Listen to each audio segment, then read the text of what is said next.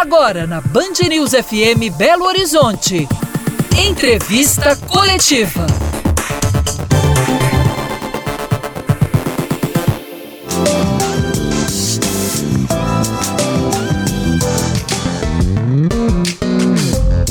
Olá, no entrevista coletiva de hoje, os problemas causados pela exposição de crianças e adolescentes a conteúdo pornográfico. Nós convidamos para essa conversa o promotor de justiça e coordenador do Grupo de Atuação Especial de Combate aos Crimes Cibernéticos, Mauro Elovitch. Também estão comigo aqui no estúdio o comentarista de política, Orion Teixeira, e ainda o diretor de jornalismo da Band Minas, Murilo Rocha. Muito obrigada, doutor, pela participação aqui com a gente, né, por estar conosco aqui nesse tema que é tão árduo, tão difícil, né? Doutor, na sua opinião, assim, com o avanço da internet, né, essas práticas têm se tornado mais frequente, mais frequentes, né? O que os números têm mostrado, não é isso? Sim, boa noite, obrigado pelo convite. Realmente, a internet ela trouxe muita coisa boa, muita facilidade para todos nós. Nós hoje em dia nos comunicamos, estudamos, compramos, é, nos relacionamos, jogamos, tudo pela internet. E como toda tecnologia, ela traz coisas boas se ela for bem utilizada, mas também pode trazer riscos. E, infelizmente, a gente tem visto que muitas crianças, muitos adolescentes, eles têm o acesso fácil à internet, mas eles não têm uma preparação, eles não têm é, um cuidado, às vezes, dos pais ou do, do próprio ambiente deles, de prepará-los para identificar riscos. Então, eles chegam lá muito expostos e acabam sendo vítimas de assédio, vítimas de coação ou mesmo de uma engenharia social para que eles acabem praticando algum tipo de ato libidinoso, mandando fotos, mandando vídeos, situações que vão causar danos para eles por toda a vida. Doutor, dentro desse contexto que a gente está falando de crimes cibernéticos e crimes cibernéticos né, envolvendo menores, é, alguns colégios, por exemplo, no Rio de Janeiro, até aqui em Belo Horizonte, né, o Colégio Santo Agostinho talvez tenha sido o primeiro, proibiram o uso de celular dentro da sala de aula. Como é que o senhor é, vê essa medida? É uma medida extrema? O senhor vê como uma medida necessária? Bom, eu não sou educador, assim, eu não sei qual o, o impacto para o cognitivo da criança. Obviamente que distrai. É, eu acho que, assim, melhor do que isso, mais importante do que isso, é uma questão de educação digital. É o, os pais, os professores, o ambiente trazer para essas crianças, para esses adolescentes, ensinar um uso responsável, um uso ético, um uso cuidadoso da internet. Então mostrar a que tipo de riscos que eles estão submetidos, como que eles devem fazer para se prevenir, evitar a superexposição. E a gente vê, é, é, a gente já viu muito, inclusive tem muita gente que brinca com isso, tem meme, tem stand-up, é, que a criança ou adolescente com o celular, eles acabam gerando um tipo de vício eles ficam, e, e, tem vários estudos sobre isso, né? As redes sociais, elas têm um mecanismo é, de validação, de retroalimentação que gera uma ansiedade né, na criança. Uhum. Então, eu imagino que a criança que fica sem o celular na aula deve ter praticamente uma crise de abstinência. Então, também tem que ser trabalhado isso, é, evitar que a criança se torne dependente daquilo que era para ser uma ferramenta para trazer coisas positivas. Uhum. Doutor Mauro, nessas iniciativas, na semana passada, dia 6 de fevereiro, foi celebrado o Dia é, da Internet Segura. Né? Qual que é a necessidade desse alerta nesse momento? Qual que é o público-alvo e como é que ele é feito? O Safer Internet Day ele é muito importante. É uma data que surgiu lá na, na União Europeia e que depois foi difundida para o mundo inteiro para chamar a atenção não só dos usuários, mas também de governantes, de educadores, sobre a necessidade de tornar a internet um ambiente mais seguro, é, dando dicas de segurança digital, de educação digital, alertando para os perigos de assédio, é, tentando mobilizar as autoridades para combater a proliferação das imagens de abuso e exploração sexual infantil. Então é realmente uma data muito importante. A gente sempre tem que estar tá chamando a atenção e usando isso para mobilizar todos os setores para tornar a internet um lugar mais seguro. Doutor Mauro, como é, é a trajetória, né, vamos dizer assim, desse envolvimento de um criminoso com a criança ou adolescente? Porque os pais imaginam muitas vezes que os filhos vão saber identificar quando se trata de um criminoso. Mas existe todo um percurso, né, que acaba dificultando também para a criança, para o adolescente. O senhor pode explicar para a gente como é que funciona? Sem dúvida. É, os criminosos eles são muito criativos, eles usam várias estratégias. Mas a mais comum para esse tipo de, de crime é o criminoso ele criar um perfil falso em redes sociais ou em joguinhos. Muitas vezes os pais não percebem o risco dos jogos que per, per, permitem interação em tempo real. Então eles criam um perfil falso, geralmente com a idade próxima das vítimas que eles estão procurando, e começam a interagir. Aí eles se mostram empáticos, eles conversam, eles são pacientes, eles ouvem, eles mandam agrados, então mandam é, dinheiro do joguinho, agora com o Pix está mandando transferência via Pix. Então eles vão se aproximando, vão criando uma relação de confiança e aos poucos eles vão introduzindo, principalmente as crianças pequenas, a conteúdos de pornografia para tentar desensibilizá-las, tornar comum algo que não era para ser comum para a idade delas. Então começa a enviar pornografia, fala, ó, oh, você já viu isso, você já fez isso? Ah, você é muito mais madura do que o que seu pai pensa de você. Jogar a criança contra os pais para manter o segredo. E aí depois eles vão Dali eles vão indo para as imagens de abuso exploração infantil falam, olha, criança da sua idade também faz isso, olha aqui a foto, olha aqui o filme. E depois vão convencendo elas a elas mesmas mandarem aquele tipo de imagem ou praticarem atos libidinosos. Então, esse é um, é um trâmite que eles fazem que é paciente, eles tomam o tempo deles e eles vão fazendo, contando sempre com a curiosidade da criança, a falta de preparo e depois, dependendo do caso, quando a criança quer ameaça de romper ou quer parar, eles vão para o medo ou para a vergonha. Isso a partir de que idade? Olha, a gente já pegou de seis em diante. É, porque a gente vê muitos pais deixam o celular na mão da criança sem qualquer tipo de orientação, sem supervisão e elas vão acabando, principalmente se tiver rede social. Dali eles vão indo de um caminho para o outro e se tornam alvo para esses predadores. Muitas vezes são até gente que conhece fisicamente e acaba abordando via é, aplicativos de comunicação, grupos de WhatsApp, grupos de Telegram. Doutor Mauro, que orientação o senhor pode dar para os pais que descobrirem que seus filhos estejam recebendo fotos ou assédio desse tipo aí? Bom, primeira coisa, o pai tem que ser acolhedor. Se ele partir para bronca, para raiva, para frustração que os pais inevitavelmente vão sentir, eles vão acabar gerando um bloqueio naquela criança, naquela vítima. E para você poder investigar crime cibernético é uma investigação baseada em dados, então você precisa ter informações. O pai ele tem que ser o adulto da relação, ele tem que ter a calma, acolher. Aquele não é o momento para você dar bronca, não é o momento para você descontar raiva, frustração você vai acolher aquela criança, aquele adolescente, falar que você entende. Se ele chegou a te procurar, é porque ele está desesperado, porque já esgotou todas as outras alternativas. Ou se você viu, você acabou vendo no celular do seu filho, no computador, se você já chegar cobrando, brigando, você vai gerar um bloqueio, você não vai descobrir a história toda. Então seja é, é, receptivo, explique que você está querendo proteger, que aquilo vai gerar um problema para ele a vida toda, que o que cai na internet não sai nunca mais, e vá fazendo ele falar. Olha, onde que ela conheceu aquela pessoa?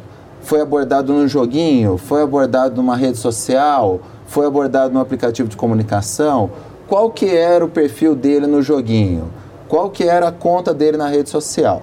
Vá puxando essas informações, não apague nunca dado. Às vezes o pai, por frustração, por medo, até para preservar a criança, fala: eu vou apagar essa foto que ela mandou. Não adianta, o criminoso já armazenou aquela foto, já tirou print, já guardou na nuvem. Então não apague nada, porque você vai estar perdendo dados que a gente vai precisar para investigação. Pelo contrário, faça print, preserve esses dados e procure as autoridades.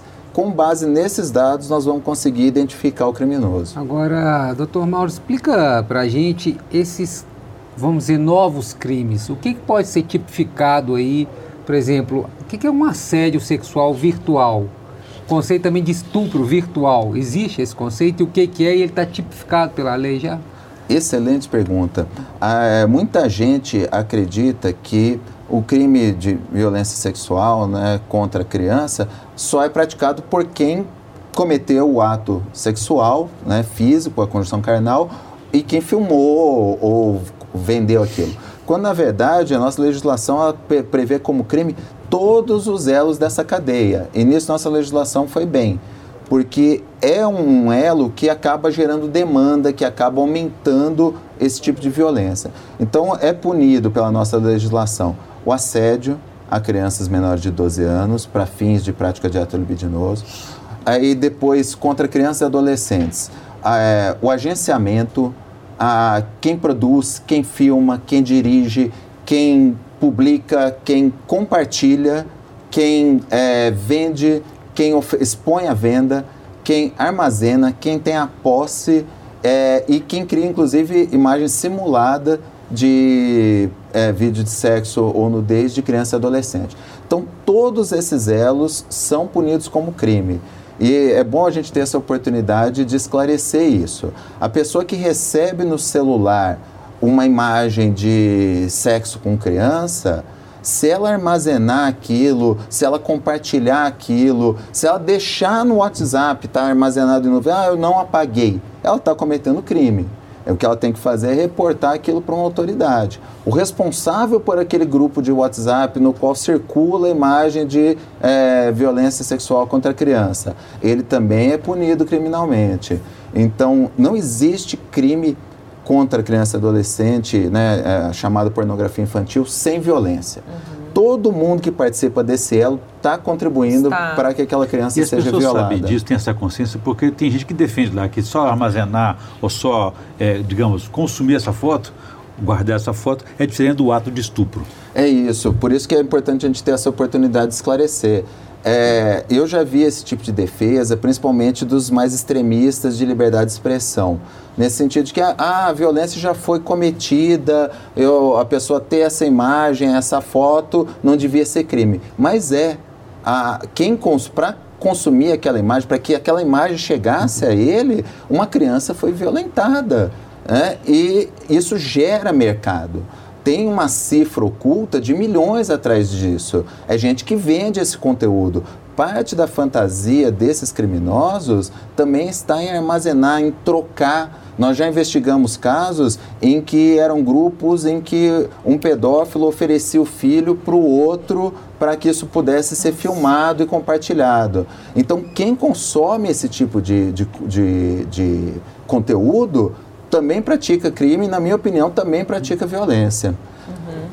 Posso falar do estupro virtual que claro. você falou também? É interessante. O que, que seria o estupro Isso, virtual? Que conceito é esse? É um conceito novo e que faz todo sentido para a nossa legislação.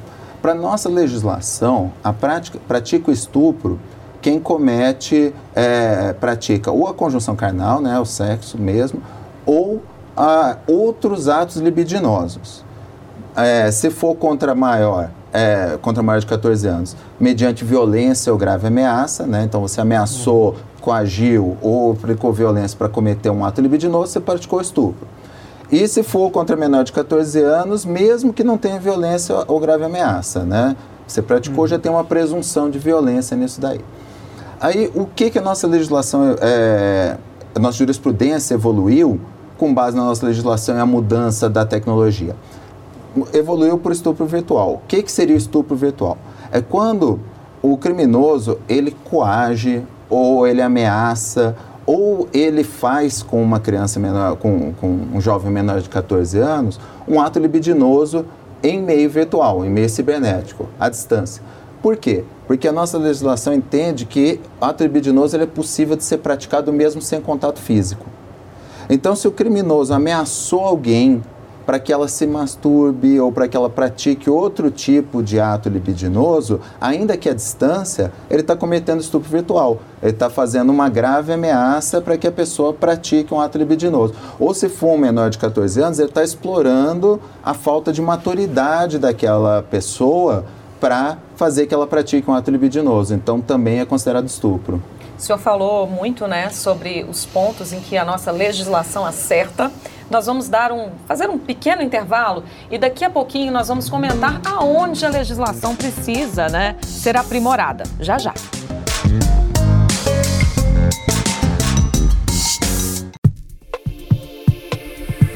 Você ouve Entrevista Coletiva na Band News FM Belo Horizonte.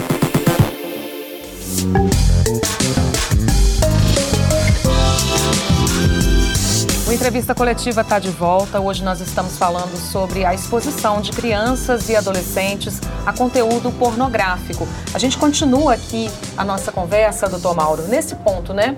Em, em que medida a nossa legislação precisa ser aprimorada? Bom, é, primeiramente, a pena é pequena para alguns desses delitos. Por exemplo, o armazenamento, a pena é de 1 a 4. Então, é crime que, permite, que, em caso de condenação, vai gerar regime aberto. O pedófilo vai continuar praticando o crime em casa do mesmo jeito.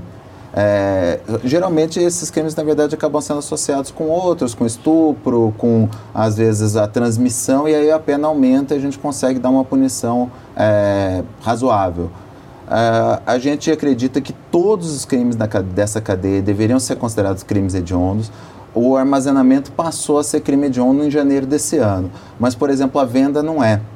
Então, a prática do ato em si é, mas a venda não é. Então, também deveria ser considerado crime hediondo, ter um, um recrudescimento no cumprimento da pena. É, a gente entende também o crime de assédio, que é o artigo 241D do Estatuto da Criança e do Adolescente, ele só protege do assédio é, criança, ou seja, o jovem até 12 anos de idade. Então, se ele tiver 13, 14, estiver sendo assediado, é, não é crime para nossa legislação.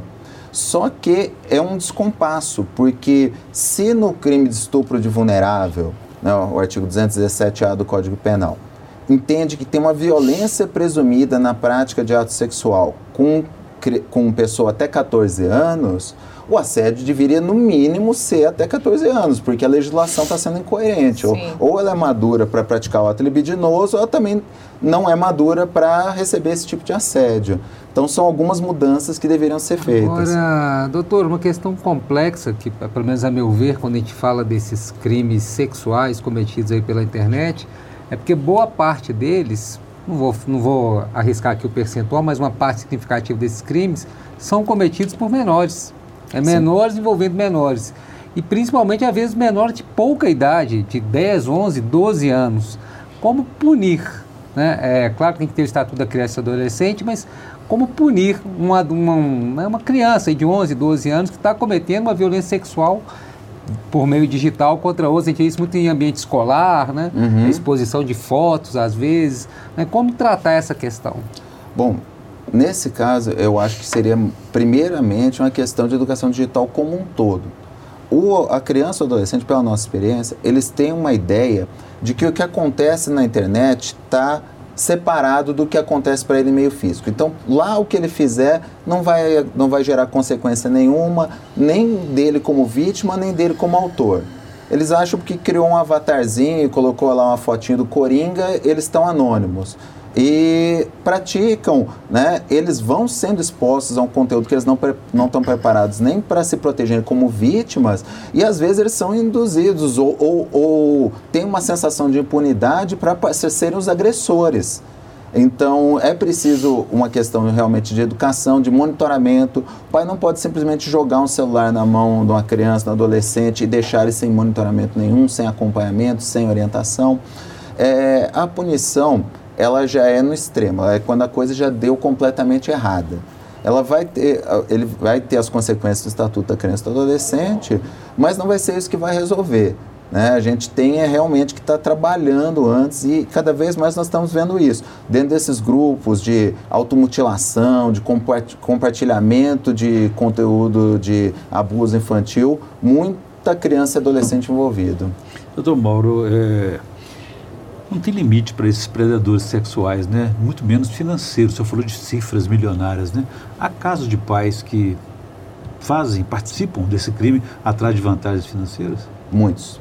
Orion, a maioria dos abusos físicos, isso é estatístico, mundial, é cometido por pessoas de dentro de casa, geralmente por familiares, pais, tios, avós. Infelizmente, isso é uma realidade muito triste. E, infelizmente, em vários casos que a gente atuou, a gente vê que a, o consumo do material de abuso e exploração sexual infantil gera uma demanda e vai e, e, e, esses criminosos, esses estupradores, pais, familiares, vão procurando grupos no quais eles possam vender esse conteúdo. Às vezes fazem transmissão em tempo real, né? Fazem streaming do abuso. Às vezes tiram as fotos e comercializam. Às vezes eles comercializam sob demanda. Ó, oh, eu quero que você faça isso, isso e aquilo com seu filho. Então, assim, é grotesco. Isso aí é o pior da humanidade. E, de novo, eu reforço, né? Além dessa punição que deve ser extremamente pesada com esses pais, com esses familiares que participam fisicamente do ato, a gente tem que sufocar a demanda, a gente tem que punir quem está demandando esse tipo de conteúdo. Doutor, é, falando da questão da punição e tal, uma das dificuldades, eu queria que o senhor pontuasse isso, pelo menos para né, quem acompanha de fora, parece que é a identificação. Né? A gente vê a chamada dark web, né? Onde há uma né, atmosfera própria e às vezes inacessível, como é que está hoje a tecnologia policial de investigação para identificar eh, percentualmente aí há, há, um êxito grande?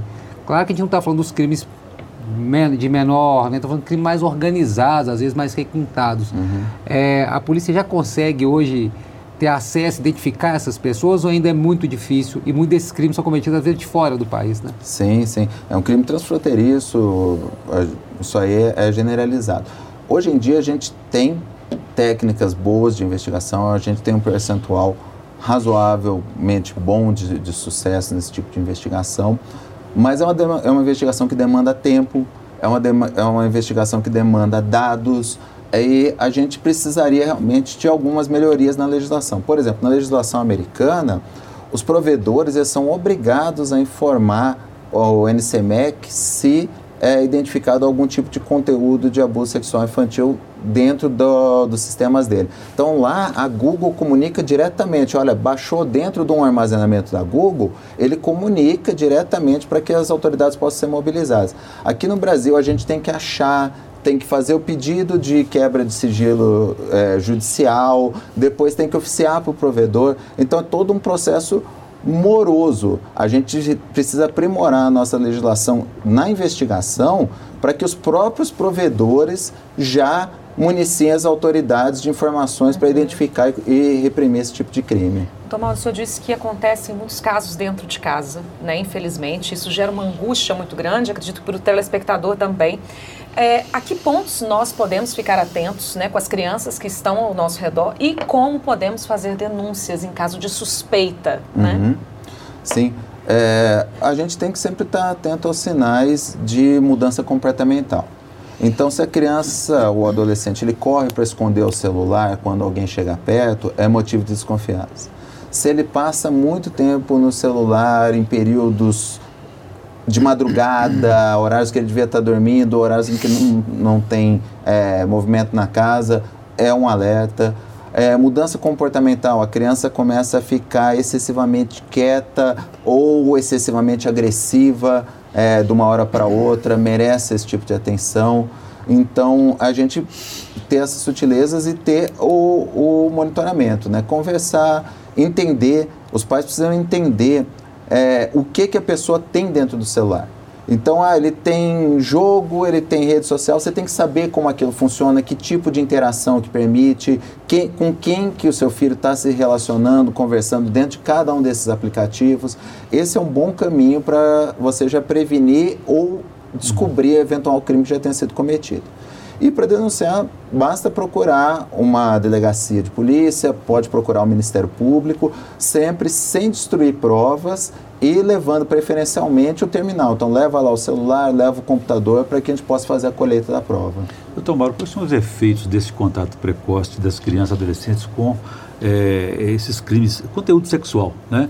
É porque há o risco de normalização também de essas crianças vítimas desses crimes, no futuro também serem protagonistas e praticarem as mesmas coisas. Exatamente. Eu não sou psiquiatra, mas eu tenho lido muito isso porque afeta diretamente a nossa área. E realmente os estudos indicam que o contato é, precoce, sem que a criança esteja preparada e educada, pra, orientada para ver a prática sexual como algo natural, entender o que, que é uma prática sexual saudável no tempo dela, né?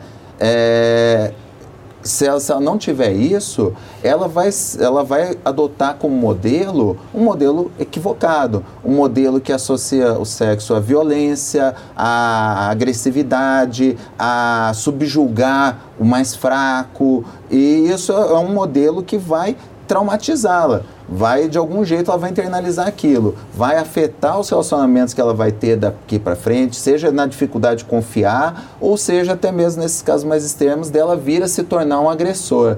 Então, realmente, assim, é um impacto muito grande para você falar, ah, ela só viu uma foto, só viu um vídeo. Não é. Você está mudando psicologicamente a relação daquela criança com a sexualidade. Doutor, pelo que o senhor falou numa das respostas anteriores, é essa questão do fornecimento de dados por parte aí dos grandes grupos, né, das big techs aí, as redes, grandes redes sociais. É, mas há um discurso hoje no Brasil de grupos políticos ligados à direita, à extrema direita, que isso seria um cerceador da liberdade de expressão.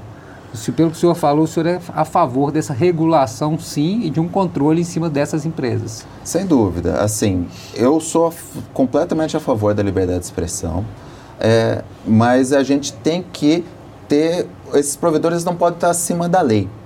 Eles têm que cumprir a ordem judicial como todos nós temos, né? Então, se eles têm atividade deles aqui no Brasil, coletam dados no Brasil e enriquecem com dados de brasileiros, eles têm que se adequar à legislação brasileira para impedir a prática de crimes. Com certeza. Doutor, muito obrigada pela participação aqui com a gente. Tivemos uma aula, né? Acredito que foi muito produtivo para todos que, que nos assistiram.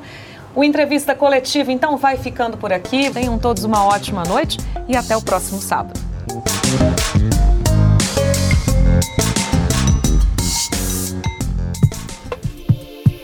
Você ouviu Entrevista Coletiva.